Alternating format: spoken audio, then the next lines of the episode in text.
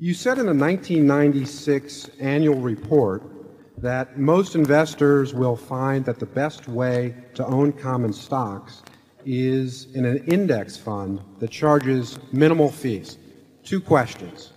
First, there are a lot of different index funds that hold different baskets of stocks. What criteria would you use or recommend to select an appropriate index fund? 2nd, the price to earnings ratio of the S&P 500 is significantly higher than its historical average. What benchmark should an investor use in purchasing this index? Yeah, I would say that in terms of the index fund, I would I would just take a very broad index. I would I would take the S and P 500 as long as I wasn't putting all my money in at one time. If I were going to put money into a index fund in relatively equal amounts over a 20 or 30 year period, I would pick a, I would, I would pick a fund. And I know Vanguard has very low costs. I'm sure there are a whole bunch of others that do. I just haven't looked at the field. But I would be very careful about the costs involved uh, because all they're doing for you is, is buying that index. Uh, I think that the people who buy those index funds on, on average will get better results than the people that buy funds that have higher costs attached to them because it's just a matter of, of, of math. If you have a very high percentage of funds being institutionally managed and a great many institutions charge a lot of money for doing it and others charge a little, they're going to get very similar gross results but different net results. And I recommend to all of you reading John John Bogle's written a couple of books in the last 5 years and I, I can't give you the titles but they're very good books and anybody investing in funds should read those books uh, before investing or if you've already invested you still should read the books and, and it's all you need to know Uh, really about fund investing. So I would pick a broad index but I wouldn't toss a chunk in at any one time.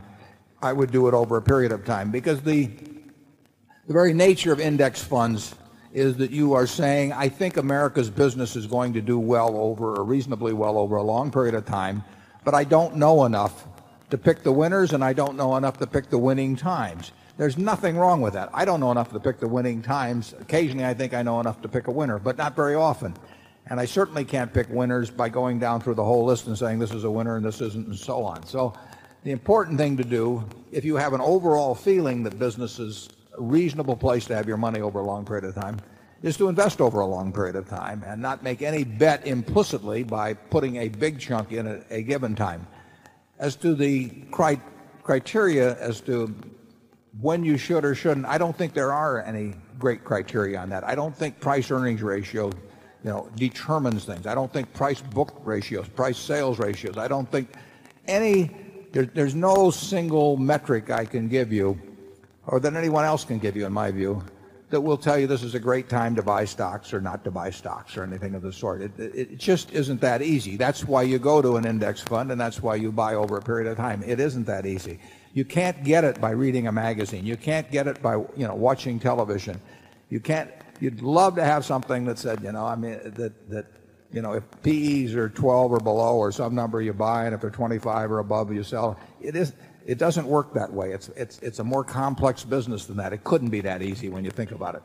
Uh, so if you are buying an index fund, you are protecting yourself against the fact that you don't know the answers to those questions, but that you think you can do well over time without knowing the answers to those questions as long as you consciously recognize that, that, that fact. And, you know, I would, if you're a young person, and you intend to save a portion of your income over time, I just say just pick out a very broad index and I would I would probably use the S&P 500 because I, I think if you start getting beyond that you start starting to think you should be in small caps this time and large caps that time or this foreign side and as soon as you do that you know you're in a game you don't know you know you're not equipped to play in, in, in all candor. Uh, that would be my recommendation Charlie uh, I think his second worry is that common stocks could become so high priced that if you bought index funds, you